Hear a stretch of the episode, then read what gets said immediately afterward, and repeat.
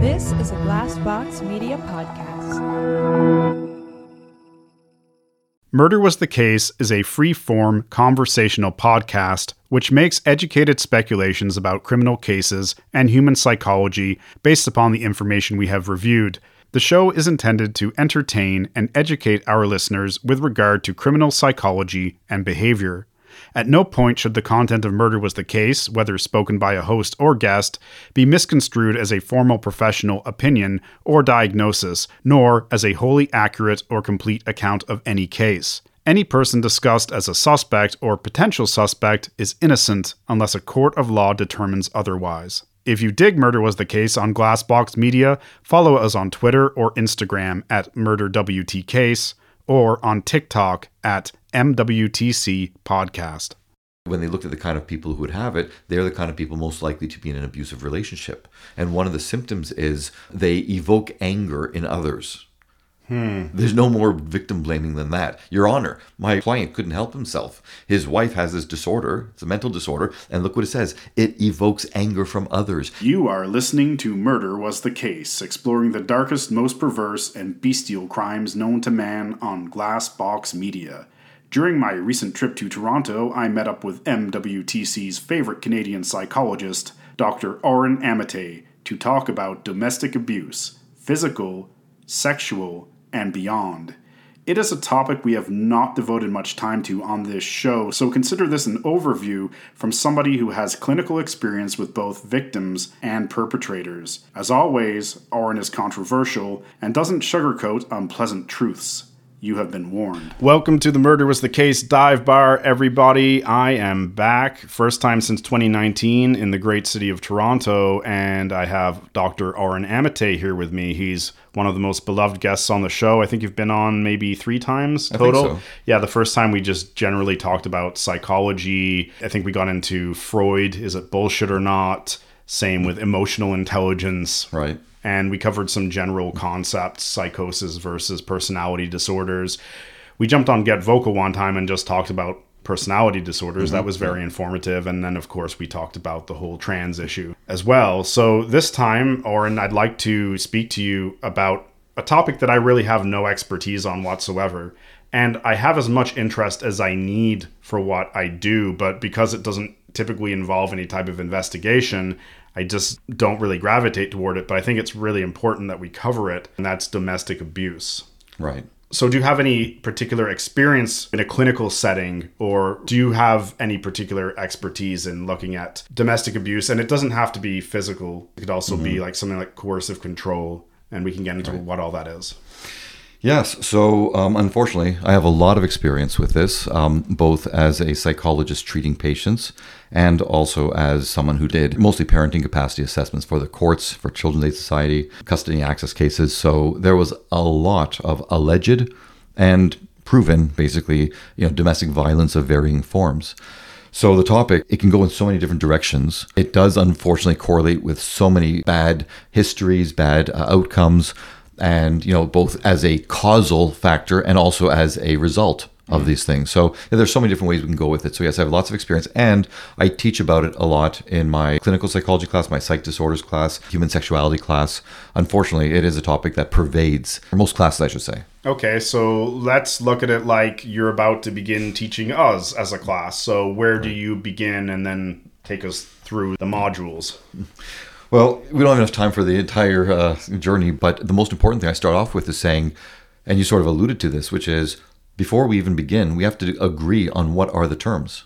Hmm. If someone says domestic violence, and I say this to my students, I go, "What percentage, you know, of people do you think have experienced domestic violence?" Sometimes I say in the past year, sometimes I say in their lifetime with their current partner. I can phrase it different ways, but it doesn't matter because I get a crazy wide range of answers. You know, it's all anecdotal. They don't know whether they saw it on TikTok or you know in a movie or they studied or they lived it themselves. I have people who say, "When I t- I'm going to tell you one stat that's going to blow your mind," and I've been literally disinvited to numerous dinner parties when I say this because, and I, I'm kind of foreshadowing here, but the recipient of this information once looked at me and said, How dare you say that?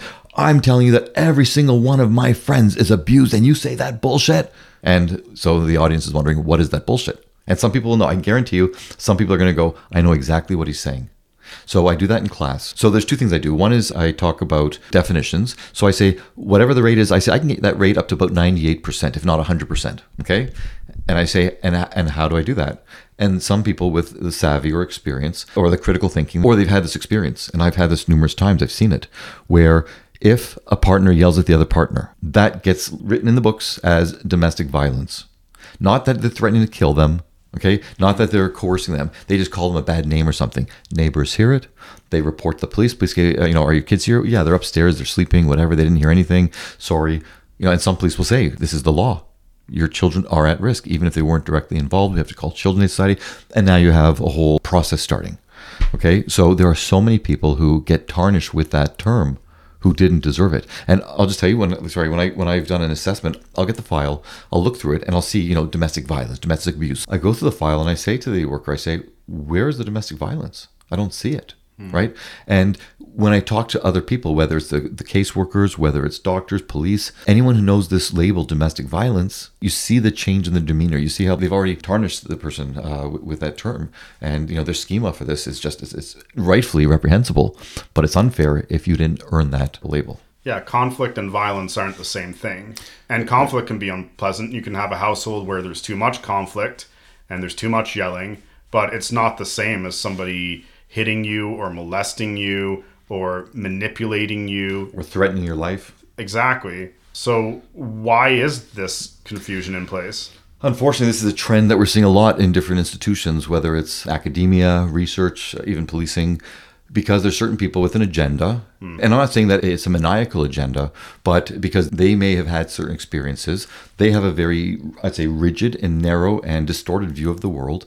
And they believe that because their view of the world is right, that they are trying to protect all women or they're trying to protect society and so on. So they think they're just in their actions. I think a lot of them just they're not good scholars so they're not doing it even intentionally they just don't know oh if i ask this leading question yeah. i'm going to get certain results and then i'm going to spread these false statistics yeah because they've started with the answer and then they're finding exactly. ways to justify it and that's not how you go about any it's not even like scientifically that's wrong but even in many methodologies that aren't scientific you wouldn't do it that way right yeah. exactly so you have to think. I just said this to my class this morning. I say, when stupid people do stupid things, that's par for the course. When smart people do stupid things, you have to mm. wonder what's going on. Okay, so again, whether it's deliberate, whether it's unconscious bias, they're just not doing the field any favors.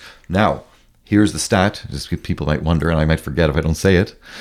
I say this in my first class, and it pisses people off I've had students leave the class. I've had students write complaints because they don't like the truth. And again, this is what's got me disinvited.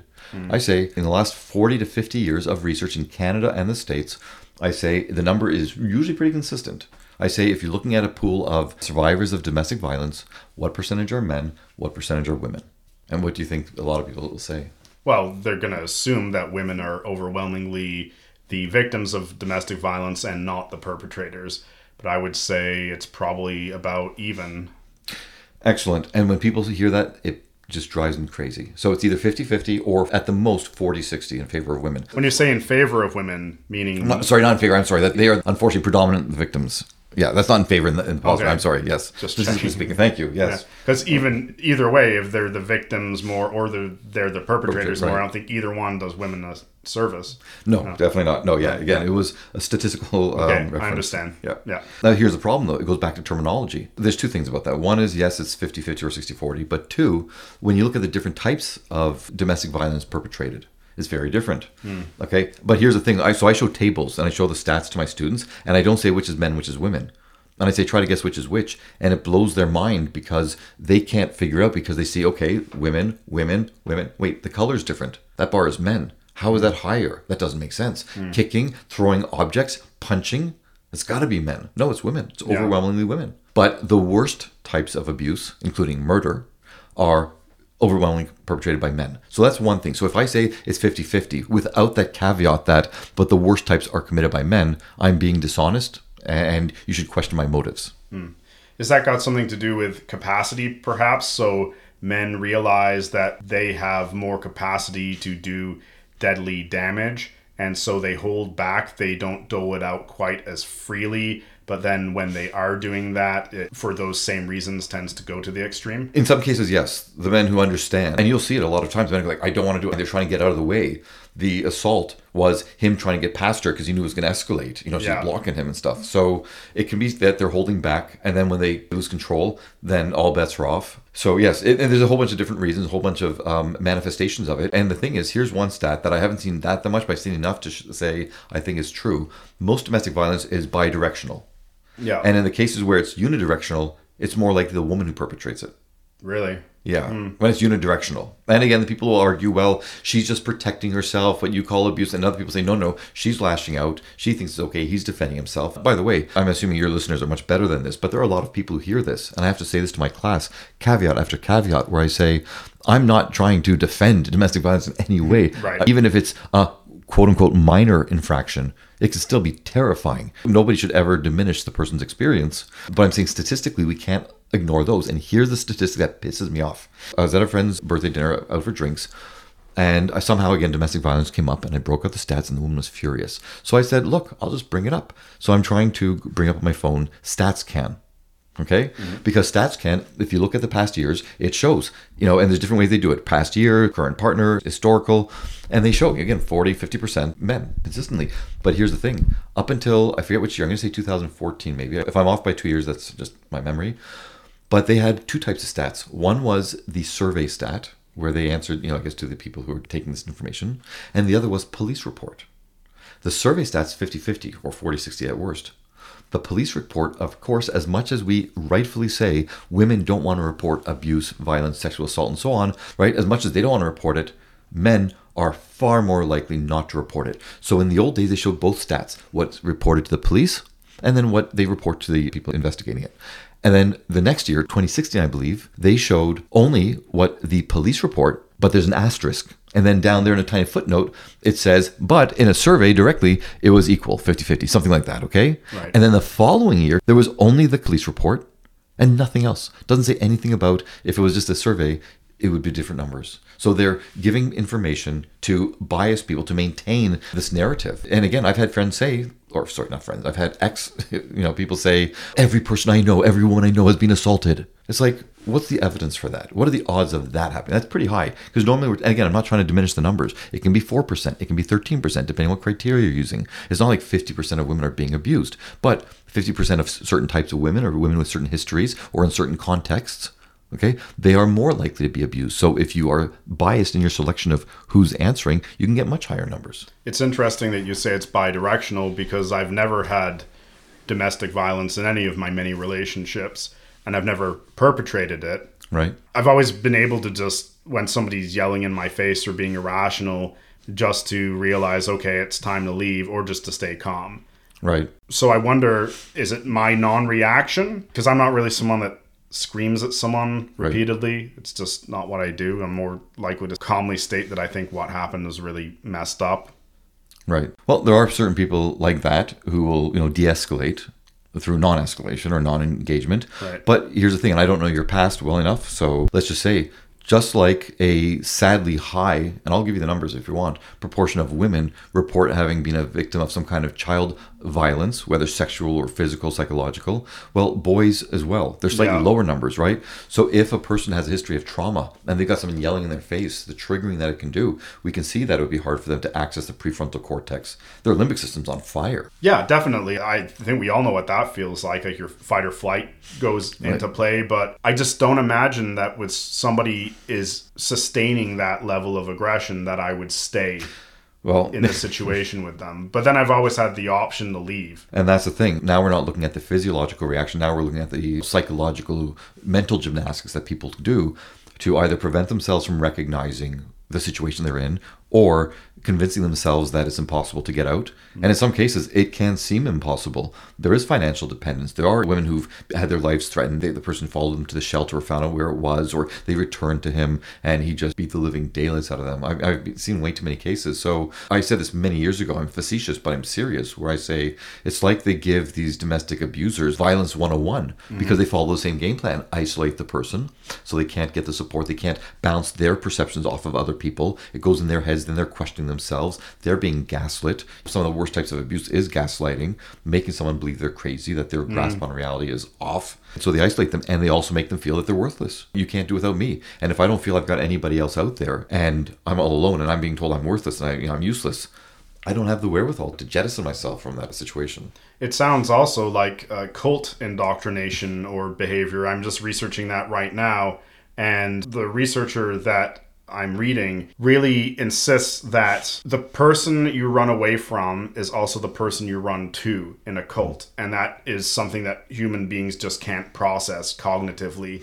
And it leads them to dissociate because okay, I'm scared of you, but you're the only person I've got, or I Right. think you're the only person I've got. Because cult leaders, I don't think, take courses on how to be a cult leader. I would wonder how they pick this up. Yeah, some have natural charisma, whether it's the energy, whether it's oxytocin release when they look at you, whether it's just experience of manipulation, coercion, um, being able to read people, knowing what to say that makes people feel good. That's like the famous love bombing. It's just incredible, and the person feels wonderful. And so they get used to feeling a certain way for the first time in their life, usually. Because if you're a quote unquote normal person and someone love bombs you, you're- you're more immune to it right? You're not so desperate for this validation and so on. But if you've been seeking that, and then it happens, it's being heaped on you. Like you know, you're out of your league here. Like you're just mm. right, and and and you become used to that feeling. It's like a drug almost, and that becomes imprinted on you. And this is this imprinting. I can't say I have scientific evidence for it. I have clinical anecdotal evidence. Mm. I've seen many people where, and this is so important, where they and again I, I pick up the pattern after seeing it happen many times. And you know the people are, are varying let's say um, qualities and and wherewithal and so on or intelligence. But i'm going to give you like the prototypical. Someone who's attractive intelligent sweet good person male female doesn't matter successful and they're with a loser. And in each of these cases, and in other cases as well, where everyone else can see how bad it is, but they can't, in each case, this person came into their life during a time of negative, bad transition. It could be a mm. trauma or something. Oftentimes, loss of a parent. It could be breakup of a relationship, or the partner's treating them badly, whatever. They're at their low. This person comes in, fulfills all their needs in that moment, or seeming needs, mostly emotional. They're the one person who they feel safe and secure within. That gets imprinted on them. It's almost like they go into childlike mode because any evidence that comes afterwards that, to the contrary, that this person's a great person or is trustworthy and so on, everyone else sees it, but they can't see it. And part of them does. Like in therapy, you can access the rational part. Mm. They feel calm. They don't feel like they're going to be judged. They're willing to go there temporarily to acknowledge it sometimes. But then when it's outside of therapy where they have to make the action or take the action, make a decision, confront them, hold them to account, leave, whatever, they feel paralyzed. They just can't do it because they don't have that support right there. So that's part for some people because they just don't have that uh, ability. And for others, it's just that imprinting where they just don't want to leave the person. I don't want to hurt them. So there, again, there's so, you know, we're, we're not going to, we're going to barely scratch the surface in trying to look at all the different variations. The love bomber, the person Yes. that comes into someone's life and makes them feel special and loved and unique, is that person calculating? Do they start off saying, Well, I'm an abusive piece of shit, and this is the way I've done it in the past, or I didn't do it this way in the past, but now I'm going to do it this way and see if it works better.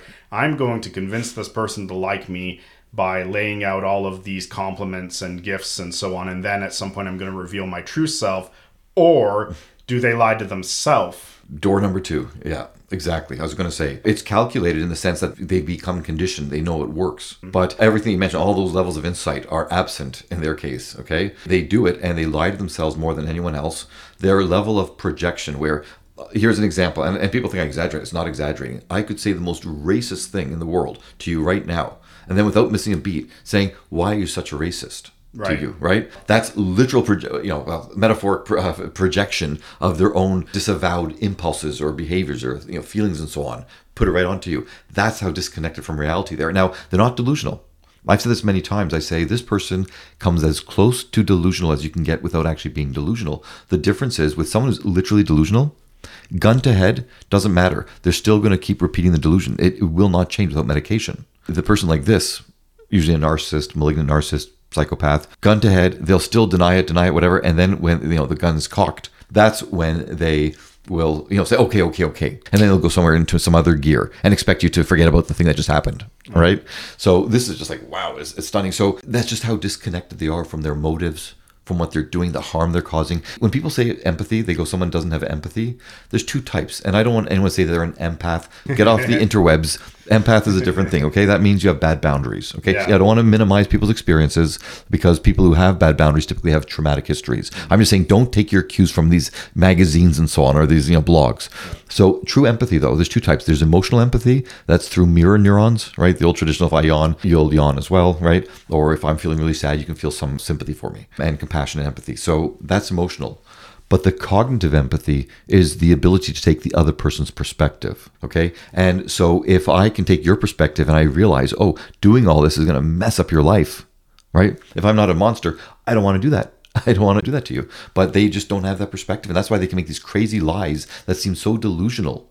Okay. Because they can't imagine what the other person listening to them is processing this as. In that moment, they feel they need to say it. It's going to make them feel good to either get out of the situation or to make themselves feel powerful or to deceive somebody. Whatever is, in that moment, it feels good. So they're going to do it. And that moment's all that counts. They don't think about any other moment in that moment. So they don't worry about, oh, I just said 10 seconds ago the exact opposite to somebody else who's standing right beside me. They're not thinking that. They're not putting those pieces together. Okay. So even very intelligent people can do these ridiculous things where you go, how can you be so stupid? Or do you think I'm that stupid? All right. When I first dealt with them clinically, I got upset. Like, the guy's lying to me so obviously, and it's going to be so easy for me to prove him wrong. Why would he insult me? And my mentor told me he's not even thinking about that. He just can't fathom that I would call him out or that he wouldn't be able to get away with it or that I would not see it the way that he's going to explain it. He just can't think that way. He has no perspective to it. I have met people like that, definitely. And I think I've been in relationships with people like that. So I don't know if that was psychological abuse. There's definitely mm. times where I was with someone who tried to convince me that a different set of things happened Right. than Yeah. what had happened. But I guess just because I'm really disagreeable, I was like, no, mm. no, it didn't. Not falling for it, no. And I just assumed that they were mentally ill. Right, and technically, personality disorders are a mental illness, but I like to distinguish the two. I just say they have shitty personalities, and there's different types of personality disorders. And so, for someone who's that harmful and malignant, I don't have much empathy. I'll work with them. I'll try to help them change behavior for the good of themselves, for their family, for society. Um, but if someone, for example, has borderline personality disorder or has had a you know history of trauma and it's distorting their perceptions, nothing I say should be misconstrued as mocking them, belittling them in any way. It's nothing but compassion for people like that because it's just horrific experiences that they went through, and daily living is horrific. Yes, this person was histrionic, I think. Right. So yeah, just no emotional connection, no emotional depth. So she wouldn't feel the normal thing like, oh my god, I feel bad for trying to deceive him or something. I noticed with histrionic women, and I'm saying women because that's the people I've had this with, mm-hmm. although I think females are overrepresented as histrionic personalities too, that you'll say to them, Look, you lie to me. This is not the first time you've lied to me, and I don't really want to see you anymore. We go our separate ways, and then they pop up like it could be three months later, six months later. Hey, how's it going?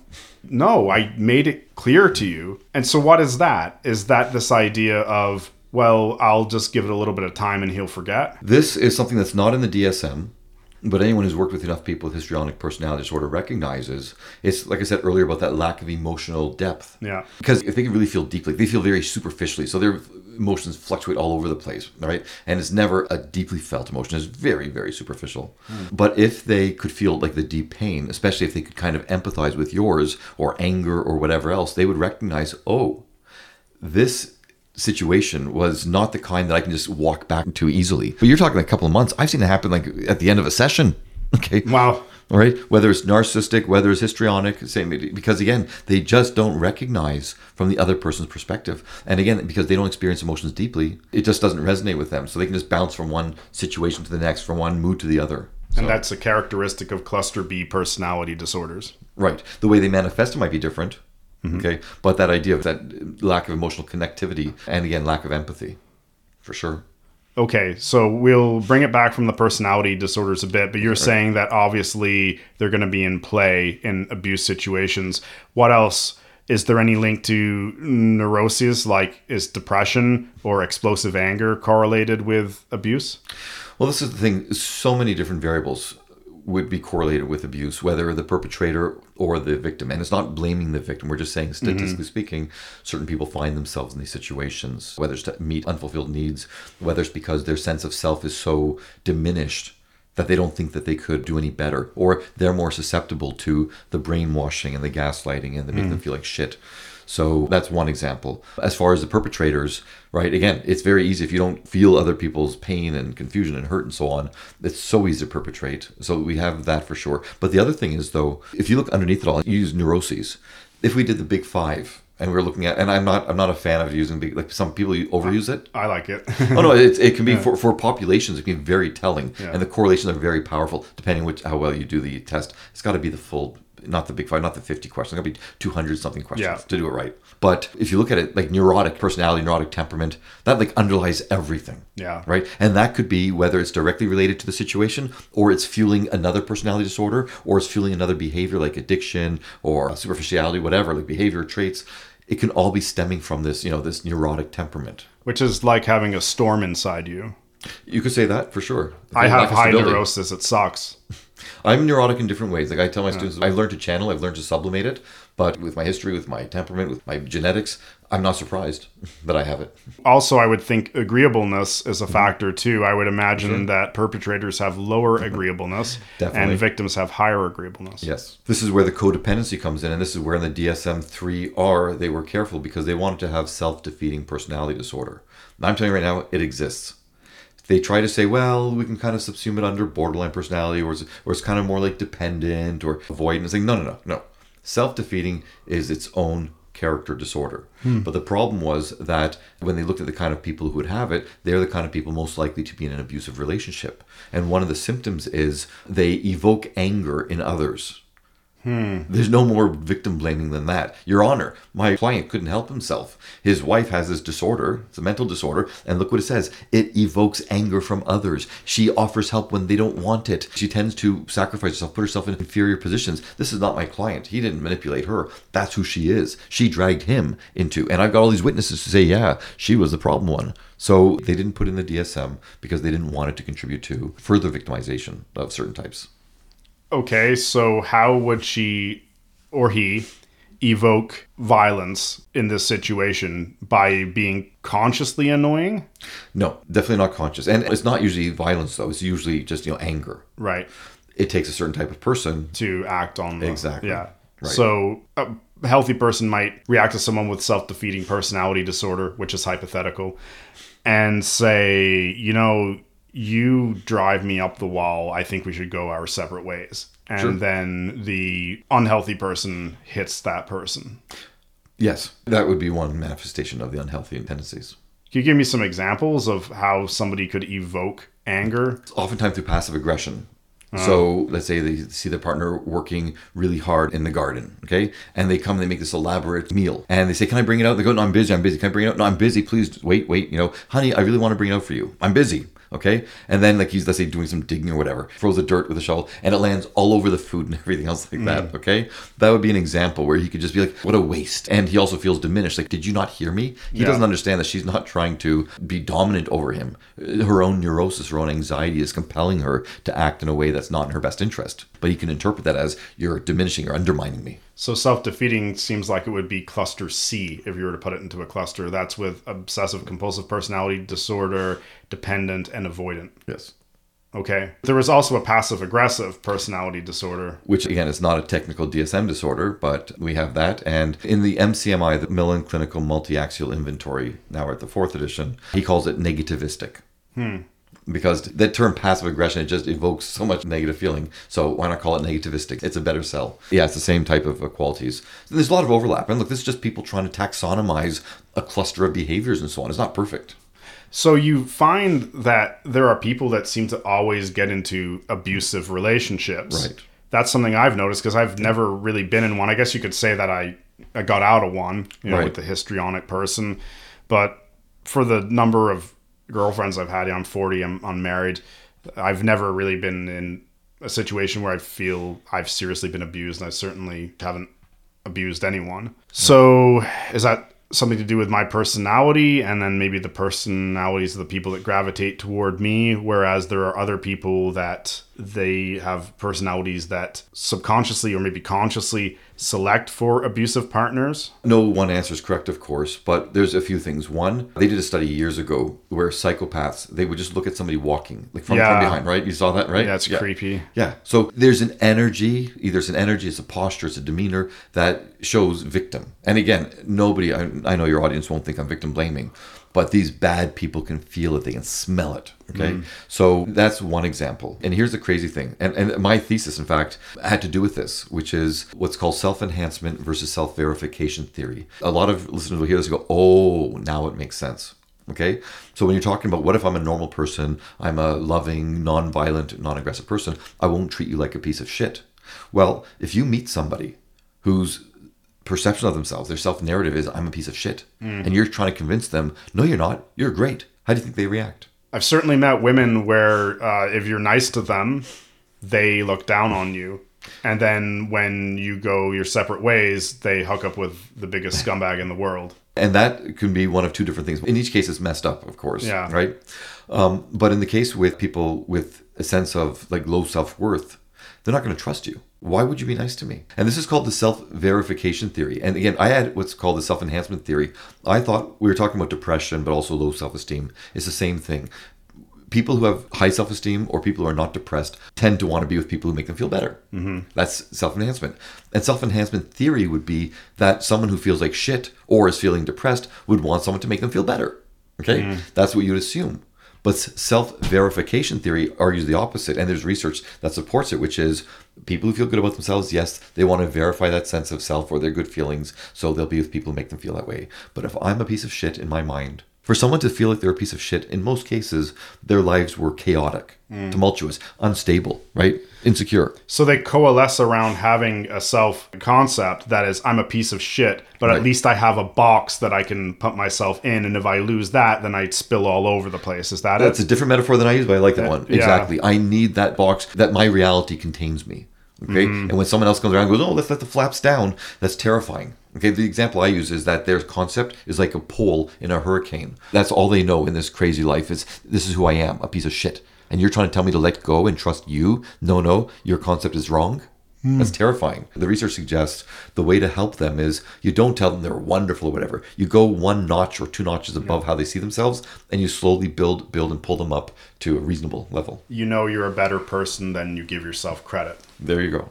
Something like that. Yep. Okay. Yep. So those kind of people are more susceptible to getting themselves into these relationships. Not to blame them, or if there's an asshole. This is funny because I've had so many patients go, "What do I attract assholes?" I go, "No." Every woman attracts assholes, but some women, when they realize they're an asshole, they cut them loose. Right. right? You're not cutting them loose. You're letting them stick around longer than you should. So some people do that as well for whatever reason, usually a neurotic reason. Well, there's also what I was alluding to a minute ago the person that attracts assholes and people that aren't assholes, and then mm-hmm. she cuts all the people that aren't assholes loose and Right. keeps the assholes. What's going on there? Again, it's what they know. It's consistency. I just said this in my class this morning. The most important goal of human functioning is to learn to control or master our environment. When you have that sense of no control, insecurity, fear, anxiety, chaos, if it's something you're familiar with, people say comfortable. They're not comfortable with it, they're familiar with it. Uh huh. Right? It's an illusion of comfort. I can predict it. My expression is better the devil you know than risk not finding an angel out there. Okay? That's why people don't leave them. At least they know what's going on. Okay, so this person cheats on me, sometimes hits me, and is generally inconsiderate to me, but I'm used to that, and it feels like stability. It feels like familiarity, and the familiarity makes me feel stable, and the stability makes me feel secure. And by the way, if some people hear this and they go, "Why don't we talk about the patriarchy and the people who think it's okay and blah blah blah?" None of this denies. I'm not going to say patriarchy, but none of this denies that there are people who, you know, again, they're, they're monsters. But the fact is, nothing you, you or I or anyone else says is going to change the fact that they're monsters. Yeah. Right? We have to help people be aware of this and to protect themselves. It's always easier on paper, of course. There's a wealth of literature on why people in domestic violent relationships don't leave, the psychology behind it. Okay, because people are saying, why don't they just leave? And why doesn't this intervention work? And why don't they just go to shelter? And there are so many factors involved, but most of it just boils down to, again, this sense of self and stability and just the fear of seeing life differently from how you're used to seeing it, even if it's shitty. Could some people then be happier in an abusive relationship than in a non abusive relationship? Is that something we're not supposed to say? Yeah, and I don't know if happier, I'd say maybe sometimes more content. Okay. At times, yeah, um, more comfortable. And again, this is not logical. We're just saying that these powerful forces, these unmet needs, these traumatic histories, or little t trauma, whatever it was that prevented them from developing a stable sense of self, a sense of self agency, a sense of self worth. And we can't be talking with adult, logical, rational prefrontal cortex thinking to somebody who's all up in the limbic system, who's all fear, whose child brain, whose lizard brain is on fire. We need to be able to build trust in the person who's trying to help them, for example. Sometimes they just snap. They've had it just too much, whether it's for a child's sake, whether it's shame, whatever it is. Sometimes people, you can't predict. It's impossible to predict when the person will finally go, that's enough. Now there's stats on. I think it's like seven. It's either seven or thirteen. I think how many times they leave, come back, leave, come back. Like different jurisdictions have different stats. But then before they finally go, okay, I'm finally staying out. The odds are not on their favor. I'm going to switch it up a bit and get to sexual domestic abuse, which I mean, it can occur between husband and wife or boyfriend and girlfriend, but it could also be a child abuse situation mm. too. Can we talk about the typical perpetrator of that? Is there a victim profile of that? I think there probably is. I guess stereotypically we talk about the kid that doesn't get enough attention. Is mm-hmm. that true? It can be, if all else being equal, like that they might be more susceptible, not for the sexual attention, but any attention, any validation. Right. So it's not that they're wanting it more, they are more likely to sort of seek out, or other people might think this is a bit creepy or whatever, because they've had that need fulfilled. Whereas this other person, a void is suddenly filled for the first time, so it's intoxicating, and they might miss some of the other danger signs. Their radar might not be going off, whereas other children might. Again, not to blame the victim, mm-hmm. okay? But that's something about the person. But the circumstance, single children, Okay, goes back to they don't have the proper validation and so on in many cases, or just practically speaking, their parent tries to put them know, in daycare or have someone watch them or something. And again, not to blame the parent either. It's just the circumstances are more favorable to a monster who wants to take advantage of a child like that. I interviewed Jody Plauché, whose father, Gary Plauché, famously shot Jody's sexual abuser in Baton Rouge Airport in 1984. Have you ever seen that video? I believe- yes, Man walking through the airport and the guy comes from the phone booth Yeah. and shoots him in the head. And Yeah. speaking with Jody, it was really interesting because he was saying like he knew that what Jeff was doing to him was wrong and he didn't like it, but at the same time he liked Jeff and he didn't want Jeff to get in trouble. Right. There's one thing that Anna Freud, Sigmund Freud's daughter, mentioned the um, identifying with the aggressor. People sometimes call it Stockholm syndrome. It's a slightly different phenomenon, but this idea that they build an empathy or a connection to that person, they identify with them. Sometimes because that person's in a powerful position vis-a-vis them, so they want to get the power by proxy. Sometimes that person tells them stories. Sometimes they are again, it's about the emotions, the love bombing almost. It's a similar type of love bombing. Oh, you're special. You're this. You're that. They make them feel the ways that they didn't feel with other people, so it makes them more susceptible to ongoing abuse. And again, none of this to blame them. is it that sometimes they know the abuse is wrong or that it's verboten, something mm-hmm. like that, but at the same time they see it as an inconvenience or something they have to put up with for a little bit and then the rest of the time it's good because all the time leading up to the abuse the person is treating them well and then maybe after the abuse they take them and buy them a toy or ice cream. Or like you hear with the Michael Jackson thing well this is our secret it's a special thing Right. that we keep between the two of us. Yeah, I've seen extremely intelligent adults rationalize things where you go, there's no way you can put those pieces of the puzzle together that way. That's crazy. But they do it. So imagine a child whose brain is still developing. They're much younger. They're five years old, eight, ten, whatever. And they're being told all the right things and sometimes being coerced with threats and so on. They have to explain it in a way that helps them make sense, that helps them not be plagued by anxiety. So they're twisting things around to make it not as bad as it is. As you say, it could be just an inconvenience. Or, but, but again, even adults. Oh, yeah, he beat me up, but afterwards he took me to the casino. Like mm. things like that. And again, if adults fall prey to this, why wouldn't we think a child would? So that can happen as well. The power of rationalization can never be underestimated or overestimated. the perpetrator too. Well, the child has to learn about sex some way. It's not mm-hmm. like I'm hurting them. It's not like there's blood or anything. And so it feels good for me. And you know what? I think it feels good for them too. So what's the harm? It's only your standards coming into this situation and trying to police it. You can see how people get to that. That's rationalization as well, right? Right. So here's the thing. I'm on a listserv with some of the top sex experts in the world. We also have some pedophiles on the listserv. Okay, now these are pedophiles who have offended. Who've claimed that they have not offended. Okay. So one of my colleagues, James Cantor, I had him on my YouTube channel, mm-hmm. and every time he talks, he drives people crazy. They hate him because they think he's justifying pedophilia or pedophilia. He's saying no, but someone has to research it. We have to know what we're dealing with because there's child sexual offenders or child sexual assault, and then there's pedophiles. So not all child sex offenders are pedophiles, and not all pedophiles offend. And then you've got pedophilic child sexual. Exactly. offenders. Yeah. Right. Okay. And there's a lot of misconceptions about this. So here's what I say when I used to do this on the radio or TV. I'd start off by saying any adult who cannot accept, who does not see the pain and discomfort and shock and terror and, and whatever that they're perpetrating against a child, I go, that by definition is a psychopath. I say, let's get that out of the way. So it's like what you're saying. If the person rationalizes, well, they like it, it's good, someone's got to teach them. All right. If they say that to themselves, and it depends on the age. Here's the thing: mm. we have to be very careful. What type of pedophilia are we talking about? We'll get to that in a second. Okay. But if it's a little child, there's no way you can rationalize some of the stuff that they do to those children. Well, there's no way that you should be able to rationalize, but people still do. Well, exactly. And if they do, then I say that is a level of psychopathy because how do you not, whatever your selfish urges are, to not be able to identify the pain and terror that you're causing. Yeah. All right. So that's psychopaths. And I'll tell you right now, after I did those videos with James Cantor, I got contacted by many pedophiles. Mm. Some of them were really happy. Thank you for talking about us not like monsters and we don't want to blah, blah, blah. Others were so angry. Why are you saying that you shouldn't act on it? Even if you have those feelings, too bad you can't act on it. Why would you say that?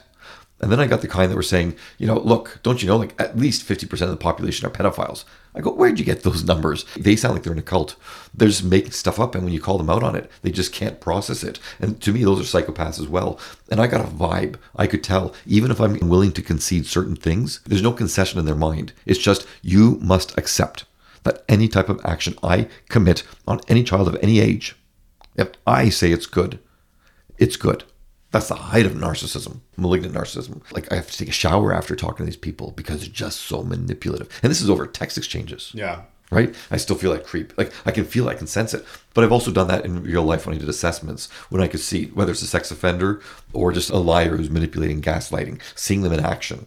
Okay, because I'm immune to it because there's no personal stake. I'm watching them in action. It's like watching a caged animal. I got the same kind of vibes totally devoid of any empathy. I think a good way to explain to people the difference between the pedophilic and the non pedophilic child molester Right. is that when the pedophilic child molester looks at the child victim, they see something akin to what I see when I see Pamela Anderson in the bathing Right. suit, right? Exactly. It's just this overwhelming urge, like, must fuck it, right? Right. But the non pedophilic, they're like, and this is going to sound awful, but there's a wormhole I can use. And then they might fantasize about Pamela Anderson in the bathing suit. Not necessarily, but it's not their ideal. Right. That's not the people that they're naturally attracted to. It might be out of the opportunity, as you say, and then rationalize it. It can be out of control. It can be out of revenge. It can be out of hatred for the world. It's mostly about power and control. Some mm. people lie and say, well, it's never about sex. It can be about sex. And they also are attracted to adults. So again, children are not their primary, and it may not even be at all. It's just it's opportunity. So this is where people don't understand. They say that the highest rates of recidivism are for child sex offenders, and that's actually not true. Child sex offender rates are lower than the average rate of recidivism for other crimes, because the average child sex offender who gets caught is the type that you're talking about. They're not a pedophile. They are somebody, let's say their kid's 12 years old, 14 years old, they had a birthday party, had a sleepover, dad has a couple of drinks, snaps a girl's bra, Yeah. or this kid sleeping over tries something when he's drunk. That's not his inclination. One time, if he doesn't get murdered in jail, he's never doing it again. Whereas if someone gets caught again, now we're talking a pedophile. They Yeah. can't help themselves. When you were talking about there can be other motives for it too, it conjured up a little scene in my head. So let's say we have this guy, Ken. He's not much of anything. He works at a deli. He doesn't really like his job. And Ken is married to Linda. And so Linda's always bugging Ken. We're low on money. Maybe rightly or wrongly, he sees her as being very critical. And she has a daughter from another relationship. So Ken's grudgingly going through his life, working at the deli, taking the streetcar home or whatever. And then at some point, he finds himself with Linda's child from the other marriage. And it's not that he's overwhelmingly attracted to her, even really strongly attracted to her but he feels a need for some kind of release, perhaps. Mm-hmm. And he says to himself, I've got to get something more out of this because I'm not happy with her and I've Right. got to work at this goddamn deli all the time. And this is my bullshit life. So I'm going to take my little pleasure here. Is that something that, I mean, uh, that's a very specific scenario, but am I touching on it? Yes, and that would be displacement. Okay, and that's all this impotent rage, whether at the world, at his girlfriend, at his life, right? And finding again, it's finding an opportunity to channel that rage into something that you know that that now he's empowered. Okay, mm. or again, or it's revenge against the wife or something, or you know, power rebalancing and so on. So yes, lots of twisted motives. And once again, like I said, the rationalization. No matter what you're doing, no matter what the context, if you can frame it a certain way, you can sleep at night. It's, it sounds crazy sometimes, but it's amazing what people say or to themselves. Well, we all do this. I think We all all looked degree. through our lives and said, "Yeah, I made up that story about how this was okay, but it wasn't." Right. But it's the amount that you'll do it, like how frequently you'll do it, and the severity of the situations in which you'll do it. I think the worst people do it a lot with very severe. Yeah, oh, for sure. Um, again, this, it's all a spectrum. And speaking of spectrum, you know, one thing when we were talking about different types of victims, I'm just going to shift gears a little bit, okay? Because I got again back on the list listserv.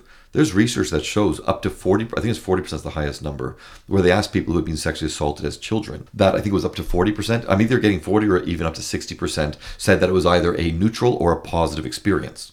And again, I've got these colleagues, some of whose motives I'm questioning. I get that self-serving vibe. I've mm-hmm. spoken to them very respectfully. I've asked the right questions and so on. And others, I think they're just trying to just they're being objective as possible. So here's the thing: whether it's forty percent, sixty percent, what they don't say, because I call them out on it. In many of the cases, a it's a male with a female older person. So the child's the male, the female's older, and he's an older boy. So I say to my sex class, nobody can deny that a 14 year old penetrating a woman is very different than a six year old being penetrated by some 40 year old. Yeah, exactly. Right? So people have to, again, when I hear people quoting statistics and I see that they're taken out of context or distorting them, I'm always question, like, I know they have an agenda and I think they should be called out. So, yes, it's not a death sentence. It doesn't mean your whole life's going to be screwed up necessarily. Depends on the circumstances, depends on if people believed you, if they supported you afterward, if you felt isolated, if you felt you could talk to somebody. Like, there's all these different factors. Who's the perpetrator? How long? How severe was the abuse? All of these different things and then the individual's own psychological resilience and so on right? But especially the, the narrative that was created afterwards the people around them did they believe them? Did they give them justice? Did they not escalate? Did they tend to their emotional needs? All of this there are so many factors that can prevent this from being, being like a death sentence because there's other people who had minimal damage so to speak and unconsciously or consciously they use that as an excuse okay? And there's other people who've had the most horrific crimes ever perpetrated sexually physically just every imaginable monstrous crime that you say how did this person not die and somehow decades later they're going strong they won't let it beat them so it's a whole spectrum of impact again based on the circumstances during after and the person's own internal functions Yeah, I have a lot of paths to go with this. One of the questions would be, and I'll just sort of line them out. Is it true that people who are sexually abused as children are more likely to perpetrate? Question two would be Is it true that people who are sexually abused as children are more likely to be re victimized, whether as children or as adults? I think I'll just start with those two for now. Right. Yeah. Yeah, statistically, it seems yes to both. Again, you can't predict. If I know a child's been sexually abused, are they going to identify with the aggressor and then they're going to end up abusing others or mm-hmm. getting revenge on the world or whatever, or that's just modeling? Or are they going to be so traumatized that they would never do it to somebody else, or that they become so passive that they can never stand up for themselves, and then they become more, you know, re-victimized? You can't predict which way it's going to go, but we can predict that yes, it will have an impact in the way that you mentioned for both scenarios. So when that person goes on to be the abuser, is Right. it that they have become familiar with this in the same way that someone who has been physically abused that we talked about later has? So this is in a way all they know. It's not all they know, but maybe sexually it's what they know. And so one of the ways that they get over what happened to them in the past is to say, okay, well, before I was the person that was penetrated or was acted upon, but now I'm older. Now I am the person who acts. So I'm no longer that other person. This person is. Right, not the victim, not Right. the person. Yeah, I disidentify with that. Um, they're not thinking that necessarily, hmm. but that's how it plays out. Protect yourself. Mm-hmm. Okay. And again, how do I protect myself? Well, I can get a gun, I can be defensive, I can be more careful with who I speak to, or I can repeat what's being modeled for me. Mm-hmm. Right. So, yes, that does happen. Again, it's not a well thought out plan. Conversely, there are people who have rape fantasies who they were sexually abused.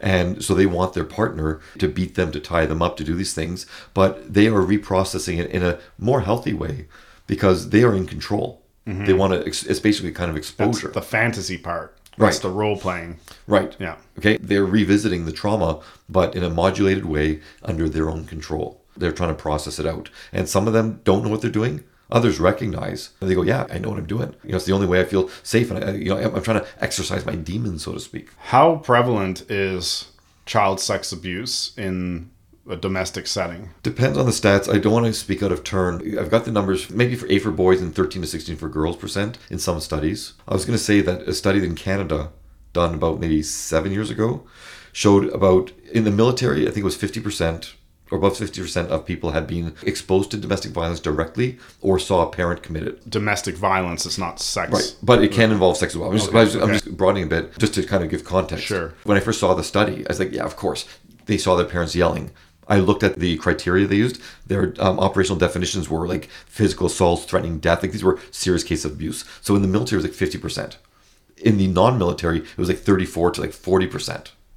That's of all types of abuse. So sex abuse, again, we're talking usually single digits for boys, high single digits, and maybe mid to high double digits for girls, like 10, 16, 18% maybe. So that's way too high. And other people found higher rates. But you have to always think about selection criteria, how to get the sample, and how accurate is it. I would think that at least 10% easily, 10 to 20%, I think is a safe bet, unfortunately.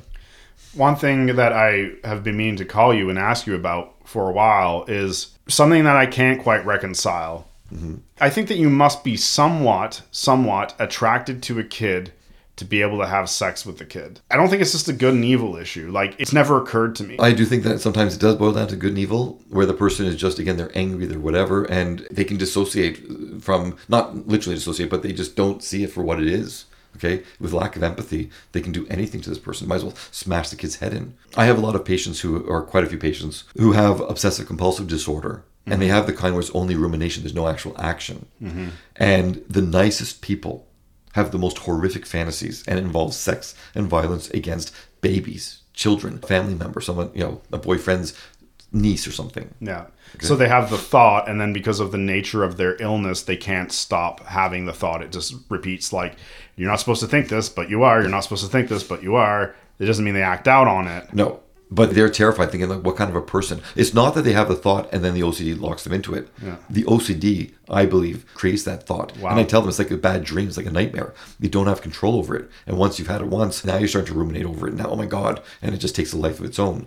So uh, what I'm saying is, you're right. In many cases, there has to be some form of attraction. But I'm going to argue that the experts would say no, not always. The way I laid out a paraphilic attraction is it can be there, it can be a preference, and it can be a fixation. I like that. I think that works. But if you see the definition of pedophilia, it's always a preference. But I still think with all sexual attractions, there's still, it's there. Not everything that we're sexually attracted to is a preference. So you say like it's second or third, uh, like we say not preference? Yeah, I think there's people that are sexually attracted to children. They'd rather have a different type of partner. Gotcha. But they're still sexually attracted to children. I would say yes. Those types of pedophiles, if they truly are attracted, are more treatable because Yeah. they can learn to suppress that and, and act out in a healthier way. But according to the DSM, that's not what a pedophile is. It has a preferential attraction. So that's something I went around and repeated for years because I read it in the book and I'm like, it was given to us on Mount Sinai by the APA. But then I just thought about it more and I'm like, no, I don't think so. Yeah, I'd have to go check and see because the history of pedophilia in the DSM was messed up. James Cantor talked about it on my mm-hmm. website. I won't get into it. So I, I want to remember if it's the preference, the wording, if they truly mm-hmm. literally mean it has to be a preference versus. No, there's different types. And that's why I was saying earlier that we have to be able to understand these phenomena better because they're not going away. Whether it's 1%, half a percent, whatever the rate is, we won't know. Right, whether they truly didn't offend or they did offend, you know, like we won't necessarily know. If someone said I never offended, did they just never get caught? So it's hard to know. But I will tell you one thing, and I am not a neuropsychologist, so I can only defer to what I've been told. The original studies show that brains of pedophiles had different structures than non-pedophiles, and it was the myelin sheath. It facilitates uh, conduction among the axons, right? So they had a deficit in myelin sheath. Now I'm not sure why. Maybe that prevents impulse control. I'm not sure. That's So they act on those urges. Who knows? But here's the crazy thing: when they did more studies, they found that pedophiles who had been caught, like we know they actually offended, only they had that change in the difference in the brain. The pedophiles who claim not to have ever offended, and we have no record that they did, Yeah. they have normal brains. Yeah, so I would say that if I was betting on it, it's most likely to do with impulse regulation I would think so. than actual attraction to children. Well, then there's another study, okay, that they talk about of why there's an attraction. And again, I'm not arguing yes or no for these. Um, it seems like it's a plausible argument that there's something messed up in the, I guess, the temporal lobe where their love for children, and there's a study that supports this, okay, their love for children is the wrong kind. So whereas we have awe mm-hmm. when we see kids and we have that, you know, Yeah. that kind of love, theirs is a sexual type, that there's some cross wiring, Yeah. okay? And what one study showed was they gave pedophiles and non-pedophiles, they had them look at pictures of like baby animals, Yeah. and the pedophiles' brains lit up to baby animals Right, because they saw the physical characteristics of the large eyes and Right, yeah, yeah. the cuteness and everything like that, and so they're saying that it's a sign of empathy that they have more love because they don't want to fuck these animals. They're Yeah. just right. It's just it's triggering that same kind of awe, but their awe gets twisted. But then you also have the people who are just hypersexual, and I would argue Sure. probably somewhat psychopathic, or they've got some kind of personality disorder, and so they'll have sex with grandma. Sure. They'll have sex with mom. They'll have sex with dad. They'll have sex with the kid. They'll have sex with the dog. They'll jack off on your doorstep because the newspaper was there. Like there's that type Sure. too. And what would we call that? Like an omnisexual or something like that? Yeah, I'm not quite sure. That's yeah. I don't. I mean, technically, by definition, it would be omnisexual. I don't know how much of it was actually about the sex versus you know the action or whatever. Like, who knows? I'm sure there's a term. By instinct, omnisexual makes sense. But you know, are they motivated by? Is it the sexual drive? Is it their sexual drive just being again manifested with anybody? I'm not quite sure. Okay, that part I'm not as certain about. there's got to be a level of hypersexuality where sure. if you just drive it up to there, the person is just constantly sexually turned on and just always thinking about needing to ejaculate or let's say reach climax because like, guess theoretically it could be a woman too, but you know typically don't see that. Right. And so if you're just in that state at some point, I imagine that the target almost doesn't matter Yeah. as much as the release. Yeah, and that's the closest I'd ever say. And there's a big debate about whether you can be actually addicted to sex, where there's a sex addiction, and the brain doesn't light up the way it's supposed to. Okay, so forget the terminology. What you described, it does happen, where that hypersexual drive, you know, the, the libido on 11, that they just need that release. And there's a lot of shame. It's outside of their control Yeah. right? They just need that release. And so, again, the brains don't operate the same way that they're supposed to in normal addictions, but a compulsion, 100%. Out of control, 100%. Causing distress, impairing their functioning, yes, yes, and yes. And there's a bunch of people who claim, no, no, no, you can't get addicted to sex, to masturbation, to porn. And the problem is that when we're talking about things like this, it's nebulous. Mm-hmm. It's hard to get good research right? Uh, either volunteers or researchers who risk their careers on any kind of sexual deviance, okay, quote unquote deviance. And a lot of times the people are motivated by their own personal ambitions. Most often it's just like they're so committed to saying sex is okay no matter what, there's no such thing as addiction, or others going, no, it's wrong, it's an addiction. And whether we're talking about that, whether we're talking about coercion, whatever we're talking about, if it's non standard sex, many times people's own, again, personal agendas overly influence how they do the research how they report the research, how they interpret it, you know, what kind of research they talk about. And I just don't find that they're that credible. And we can go into a whole other thing. By No, I know what you mean. Yeah, that is an issue with the study of anything or the reporting Sure. of anything, really. Okay, so let's go to domestic abuse taken to its extreme degree, which is something like a family annihilator. Mm-hmm. Now, we talked about domestic violence being something like a dialogue. It's bi-directional, you said. Usually- many times, yeah. But it doesn't seem to be that way in family annihilators. There's certainly those that have been abusive beforehand, Mm-hmm. but there's also the person who just kills his family one day and they seem really happy. Right. So is that something that we should just separate altogether from domestic abuse and study completely differently or are there useful overlaps there? Well, it would be curious to see whether domestic abuse helped explain why that person became the way they did. Right? Mm-hmm. Are they repeating a cycle? You know, it might have seemed like bliss on the outside, but we don't know what happened on the inside. Mm-hmm. And if all the people are dead, are we going to hear the story? And if they uh, survive the person who did the horrible crime, are they a trustworthy or reliable narrator? So I think it's worth seeing whether you know there is some tie to domestic violence or is it its own category. The family annihilators I don't know enough about. I've had people again they've murdered family members, Yeah. but not the annihilator. One of the ways they're discussed is as typically men who Yeah. see their families as extensions of themselves. So they don't say, well, I might feel like checking out and not being alive anymore, but my wife may have different goals and views, Right. and my children, they have a whole future ahead of them that can actually work independently from me. Right. It's like, no, we are just a unit, and these are my satellites orbiting me. In regular domestic abuse, we might see people like that. Well, that's an issue of boundaries. Yeah. And with domestic violence, yeah, it, there's, it's always a boundary issue. Whether somebody has weak boundaries where they, they don't have a sense of self without a partner, and mm-hmm. therefore they'll put up with any horrific crap because they don't want to lose that part of themselves. It's like losing a limb. Okay. Mm-hmm. Others, the poor boundaries where, as you say, if I don't care about myself, if I'm a horrible person, maybe overtly I might look like I care about myself, but deep down I think I'm a piece of shit, but I'm a really aggressive piece of shit. Okay? So I don't mind if I do bad things to myself. And as you said, if I'm so narcissistic that I see everybody else as an extension of me, right? Then yes, I'm not thinking I'm harming them. Like I'm just taking liberties with myself. Right? Okay, whereas others with their boundary breaking is you're not worth my concern. I can take liberty with you.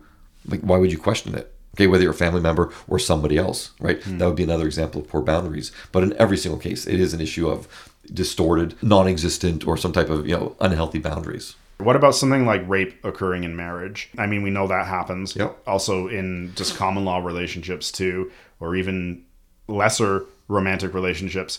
Rape can happen not just once, but as part of a pattern. Mm-hmm. What's going on there? Well, this is where it gets really, really tricky. By the way, it wasn't until 1982 that women could even be raped by their husbands in Yeah. Canada, right? But on the flip side, it wasn't until 1982 that men could be raped. Rape was only a crime against women up until 1982. So, a little side note there. But what goes on with repeated things? So, again, it's back to that mentality of, I don't deserve better, reframing it as he's showing me he loves me. Mm-hmm. Okay? They said it to me, patients. It's other type of violence, not sexual violence, but they go back for the sex. And they tell me, they go, I'm so ashamed. I know this guy is a monster. He's terrible for me. But the sex is so damn good and nobody else measures up. The chemicals, it's just like it's a powerful drug, so to speak. I've heard that so many times. Whether it's she is absolutely crazy, but God is she good in bed, or Yeah. he is callous, he mistreats me, but God is he good in bed. And so I was thinking about this the other day, and I was like, well, it seems that the type of people that they're describing exist at the far extremes of the masculine and feminine poles. Right. So of course you have neurosis more associated with women Right. and really low agreeableness so being disagreeable being associated with men and so is there something do you think perhaps about moving someone to the extremes of femininity and the extremes of masculinity which might enhance their sexual prowess On both ends, yes, Yeah. it can be. Yeah, because if it fits into the scripts that people expect. Yes. Right. Dominant submission, okay, control, mastery. And even the person who's in the submissive role, especially like in BDSM, there's a sense of control. Whether it's an illusion or not, somehow, if they can lie and tell themselves they're in control, they can do almost anything. Mm-hmm. Okay, so and again, yeah, the hyper masculine, hyper predominant. It could be in our chimpanzee DNA, where if the woman sees that, even if the guy's transgressing against her, just that idea in her brain, the schemata of he's hypersexual, he's hyper masculine, he's hyper dominant, therefore he's a desirable mate. Okay, again, they're not thinking of it consciously, mm-hmm. but it could be triggering the parts in our brain that's saying yes, go for him. Okay, unfortunately, it comes at a cost. Okay, but hey, there's still pleasure involved, and that's why the pleasure and the aggression parts of the brain are very close together. So if you get smacked, the endorphins and so on. So how far do you go from smacking the ass to smacking the thigh to like a light tap on the face to a bit harder and so on? It's a spectrum. For some people, they can cross a line that nobody else would cross. But in their mind, it's just part of the same narrative of this is just exciting, it's fun, it's, it's making me feel good. I'm feeling alive, I'm feeling present. The rest of the time, I feel like shit. The rest of the time, my life is boring. The rest of the time, whatever. Here's someone, they're taking the time, they're focused on me. This is a magical moment. It feels better that I can get my serotonin rush, you know, the oxytocin, everything. This is just thriving here. Okay. And then dopamine goes as well. Dopamine is not the pleasure drug, but it tells me keep mm. going after this. It's mm. my dopamine surging saying, get more of that, get more of that. It's going to make you feel this way. So people can temporarily enjoy the moment and be able to block out all the horrible 99% or 95% of the crap. And then when they're removed from the situation, they distort reality and they focus only on the 5% or whatever of great stuff and they neglect or ignore the 95%, which is why they keep going back. Yeah, maybe a good point of comparison would be something like heroin, Mm-hmm. where it's like, yeah, but it makes me feel so amazing. It's Right. like, yeah, for that minute when you've got it and then it diminishes over time, but your life is garbage. You have no control, you're broke, you live in these fetid conditions. But it's just like, yeah, when that comes, it's like there is nothing else I've ever experienced and nothing else.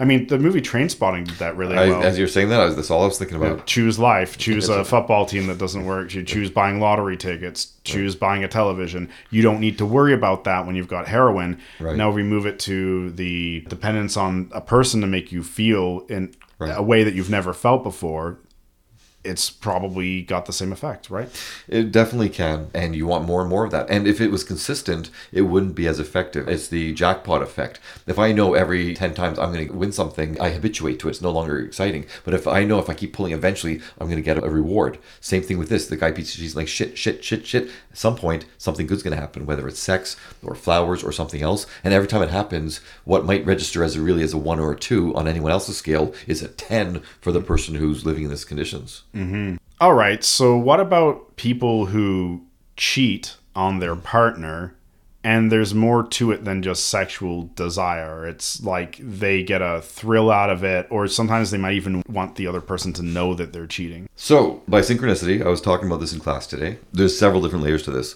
Before I was talking about control or rationalization or anything like that, I say you can't overestimate that or overemphasize it. In this case, everything, I always tell people if they have a problem in a relationship, I say, I can guarantee you I'm always right. I can tell you what the problem is. 100% correct. Okay? And I go, not because I'm a genius, but because the answer is always the same. Everything that you could tell me, I could say, yes, that's important. But in the end, it's fueling a sentiment. And that sentiment is what drives all destructive, maladaptive, unhealthy, unloving behaviors in a relationship. Resentment. Everything. Now, here's the funny thing. When I've asked people, what does resentment mean? Well, I don't ask them that. They say, if I say, hey, you sound like you resent your wife. No, no, I love her. It's like, that doesn't have anything to do with it. It's not about love. Okay. Right? Resentment is simply that I feel that you've wronged me somehow and I'm unhappy. So here we go. If I've wronged you, what does your Neanderthal or chimpanzee or, you know, caveman brain tell you to do? Yeah, balance it out So how? by wronging you back. Right, exactly, right? Ask your friends this. Some people will say, you know, kill them, smash it at the rock, whatever. Others just say, get back at them. Yes. Hmm. And so that resentment, it drives people to do things that can be so irrational. There's a few things about resentment I always tell people. One is it's, first of all, again, understanding what it is. It makes you need to get back at the other person.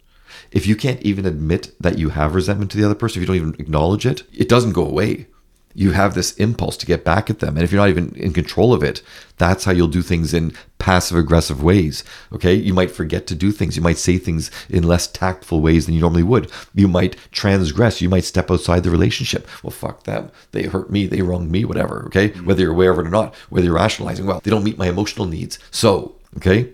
There's a whole bunch of different factors that can lead people to cheat. But here's the thing that I tell all my students some people nod and go, yep. And some students go, no, don't say it. Mm-hmm. There's no evidence that humans are designed to be monogamous. Okay. There's no consistent evidence. Some people claim it. But there's no consistent evidence. On the other hand, we also are saddled with jealousy. So it seems that we may be designed to step outside of the relationship, even if we have a committed relationship, to cheat Mm-hmm. to do it secretly because most people can't handle open relationships. The jealousy is too much. And by the way, here's a word no one ever uses, but it's called compersion. It, and is only in polyamorous or open relationships. It's instead of feeling jealous for my partner having fun without me, I'm happy for them. Hmm. So if I know my wife's getting banged by two guys, I should say good for her. Compersion. Okay? Most people can't do that. Yeah, I suppose if there is a feeling, and I am also having equal fun to my wife, or more fun hmm. than my wife, in this arrangement, it's probably fine. But even if you are, you probably don't process it that way. No, because jealousy is the fear of losing something. So if your wife's with somebody else, like there's a risk that she, she's not coming back no matter what she says.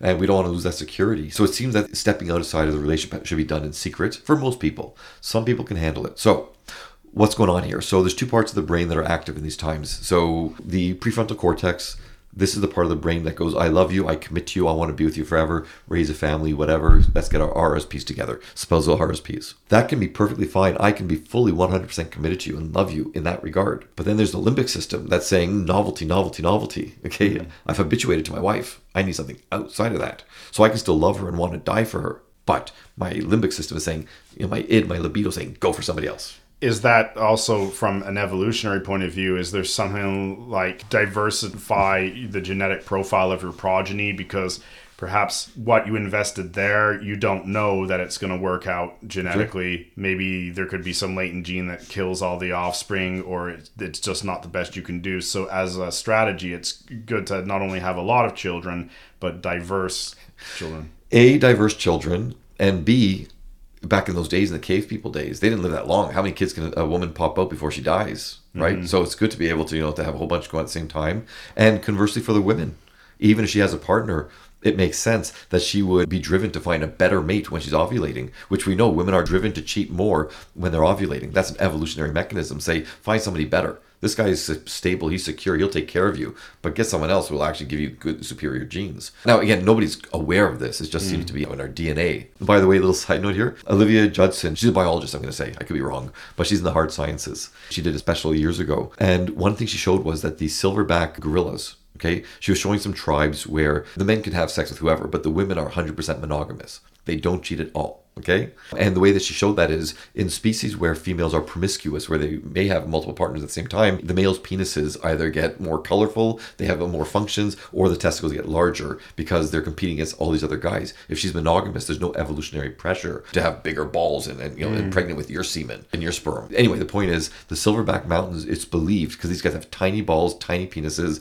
because there's no competition. Mm-hmm. She's faithful to him. Then they did DNA testing and they found 15% of the babies were from a father that was not the alpha male that the woman was with. So they learned they were so good that the guys couldn't see them. And that's an evolutionary, that's very adaptive, right?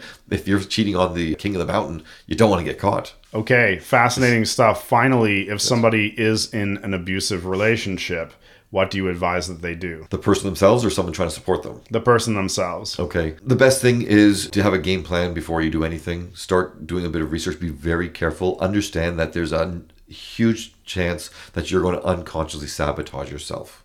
You're going to leave a web page open or some phone number, whatever. Okay. You have to be aware of that and just double down on security. Look at your resources. Reach out to somebody that you trust Okay, I've had some people reach out to like family members, and the family members called the cops before the other person was ready. Wow, like just like bad stuff. So it has to be someone you trust. You have to tell them, look, I'm reaching out and so on. You get your supports in place, whether it's financial, whether it's a place to live, whether you need to go to shelter. Shelters are horrible in most cases, but you look into them.